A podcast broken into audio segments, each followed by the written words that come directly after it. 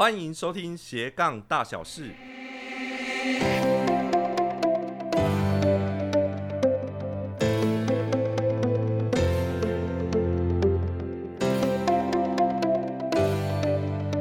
Hello，你好，我是瑞。今天来跟大家聊一聊从危机看到斜杠的转机。在开始做斜杠之前，我回想一下当时的我，那个时候还在企业里面服务，哦，就每个月有固定的收入啊。那另外就是呃，拥拥有不错的头衔哦。那个时候我在企业是做执行副总。那第三个是企业不管怎么经营，它每个月都有固定的支出，那也不用去烦恼整个现金流。的状况是什么？我只要负责好我管理的工作就可以了。哦，那相对来讲，跟斜杠比较起来，其实，在企业里面服务，其实相对来说是比较呃稳定的，然后也比较少压力跟责任扛在身上。我只要做好我管理的工作就好。那为什么当时我会有一个动机想要开始去做斜杠呢？其实是有一个故事的。那故事发生在一个集团内的一个营运会议当中。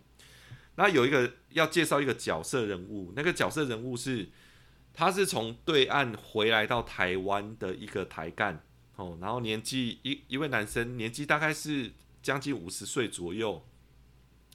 那因为他在早期台湾的便利商店过去到大陆发展的时候，他就跟着过去了吼，去对岸去开疆辟土。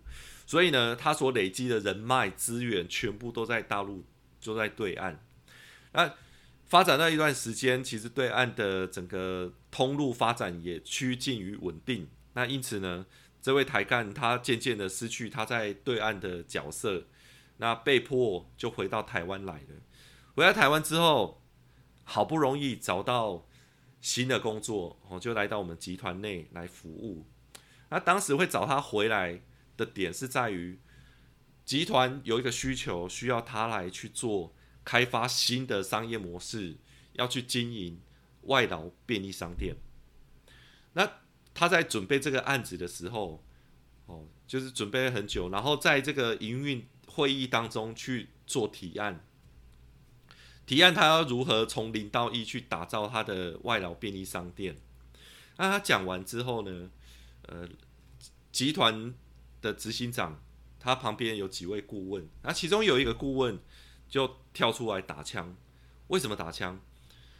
那个顾问就说，就两个论点。第一个是外劳便利商店，第一个外劳的人口本来就不多，哦，相对于国内市场，外劳的人口不多。第二个是台湾人口密集，便利商店更密集，所以如果要再去开。另外一个体系的便利商店出来，其实经营上的相对机会点跟市场就没有这么吃香。哦，当时那个顾问就现场打枪他，然后当下我就坐在他的远方的正的对面，我看着这个台干的眼神，听完这个顾问这样批评，哦，显得非常落寞，甚至眼泪都快掉下来了。哈，这有点夸张，但其实是蛮落寞的。然后。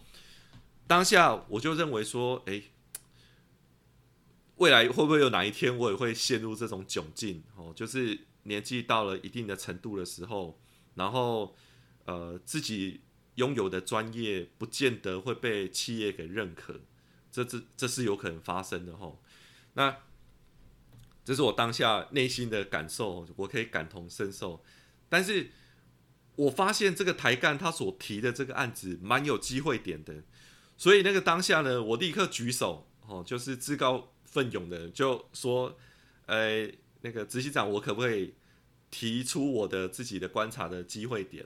哦，那那个时候就我就当场我就发言，哦，就是提出三个论点。我认为说，诶，这个呃外劳便利商店其实蛮有机会的。为什么？我讲第一个，台湾人普遍都还蛮喜欢。在东南亚国家的食材或者是食品，哦，这是台湾很普遍的现象。那第二个呢，是通常我们在国内要去买到外劳的这些食品，哦，比如说饼干啊或泡面，通常我们要去买有两种通路买得到。第一种就是外劳的干妈店，第二种就是在台北比较多，在百货公司底下的 Jason's Market 哦，就是百货公司底下的超市。那一般可是可是呢，通常我们在百货公司底下的超市买东西贵不贵？其实还蛮贵的，通常价格都比较高。那我如果要到外劳的干妈店去买东西，我是敢进去，但是一般人通常不太敢进去。为什么？因为一般的外劳干妈店外面因为贴了很多海报，然后里面它不一定都会把所有的灯都打开，所以里面暗暗的。哦，不是每一个台湾人都敢进去买东西的。好，那第三个我发现的机会点就是。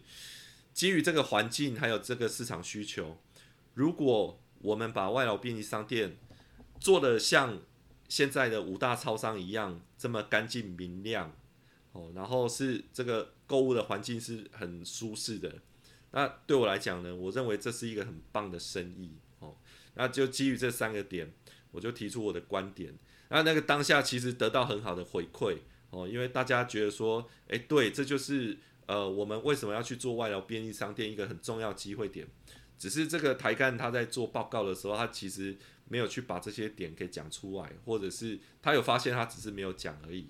哦，那所以那个当下我就发现说，嗯，我似乎对于这个顾问这件事情，我好像也可以来做顾问。哦，所以那个时候呢，我当然没有马上就开始跳进去去来做斜杠。可是呢，我开始给自己一些目标来做试水温，因为当时我在从事的工作，我的客户对象都是企业的老板，哦，都是金字塔顶端的那些老板们。那因此呢，我就是跟这些客户的互动当中，呃，大家在聊天，在聊他们工作上或者是企业管理上面的一些问题，我会不计报酬的，哦，就是。透过我的经验跟我的专业知识去跟他们聊，或者是甚至提供一些解决方案出来。那一次两次，我获得的回馈都还蛮不错的，我都还蛮正面的。那慢慢的，其实这些客户他们会一个传一个，哦，就是说，诶，其实可以去找瑞，他有一些专业知识，其实还蛮蛮受用的。那渐渐的就做出一些口碑出来。那因此那个时候。我就发现说，哎，自己的价值好像已经被看到了，有被证明了，那所以我才开始勇敢的去踏上我斜杠创业的路，这样子。好，那事后来回想这整个故事，呃，当时这个角色人物他所遇面临到的状况，我认为做斜杠有几个好处哦，来分享给大家参考一下。第一个是，呃，当时这个主角其实他。整个职业发展的过程都是在企业里面服务，哦，所以因此，当他到新的环境，他其实临场的反应上面没有办法那么及时，哦，那换过换过头来讲呢，就是像像我现在在担任顾问这个角色，其实要不断的去接触新的客户，不断的去呃适应新的环境，然后要快速的去反映客户的问题，所以因此我认为。做斜杠有个好处是，你可以获得很多练功的机会，这是我认为最大的好处。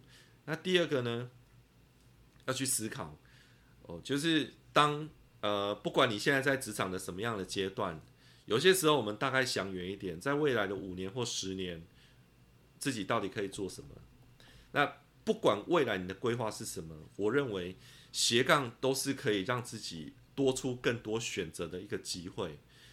因为当你一旦开始去从事斜杠，你不只在做你自己本业、自己分内的事情，你透过斜杠，你去接触到不同的公司、不同的状况，其实就可以不断的去训练出来。你第一个是你可以去了解说，我自己目前拥有的专长，在别的企业是不是管用？是不是我会的这些技技能在？跨出我的公司之外，是不是也一样相对的是有用的？哦，这个都是在做斜杠的一些好处。这样子，好，那因为由于过去大概一年半的时间，哦，就每个月都会上一堂斜杠商业模式。那在接触的学员其实蛮多的，累积到现在大概有五百多位的学员。那从这些学员的状态，他们为什么会来想要学斜杠商业模式呢？其实普遍我发现到一个现象，哦，就是他们面临到的危机感还蛮重的。哦，那其实感受到危机，来开始去想说我要做斜杠，这还蛮正常。可是呢，因为今天呃有机会来跟大家分享，我会认为说，当你还没有面临到危机的时候。你真的要开始适度的开始去思考你做斜杠的可能性，就是说把斜杠当成是练功，不止练功，还可以再增加收入哦，这是斜杠可以相对带来的好处。节目到了尾声，我想要送个小礼物给大家。斜杠要成功，先练好提案基本功，所以我做了一份斜杠提案五大要点的电子书，准备要送给你。如何取得呢？请在 Line 搜寻赖好友，输入 at f o n b u d a at f o n b u d a，加入我的好友之后，在里面输入八八八，你将会获得电子书下载的链接。如果你喜欢斜杠大小事的节目，请别忘了订阅哦。谢谢你的收听，希望你喜欢今天的节目。我们下一次空中再见喽，拜拜。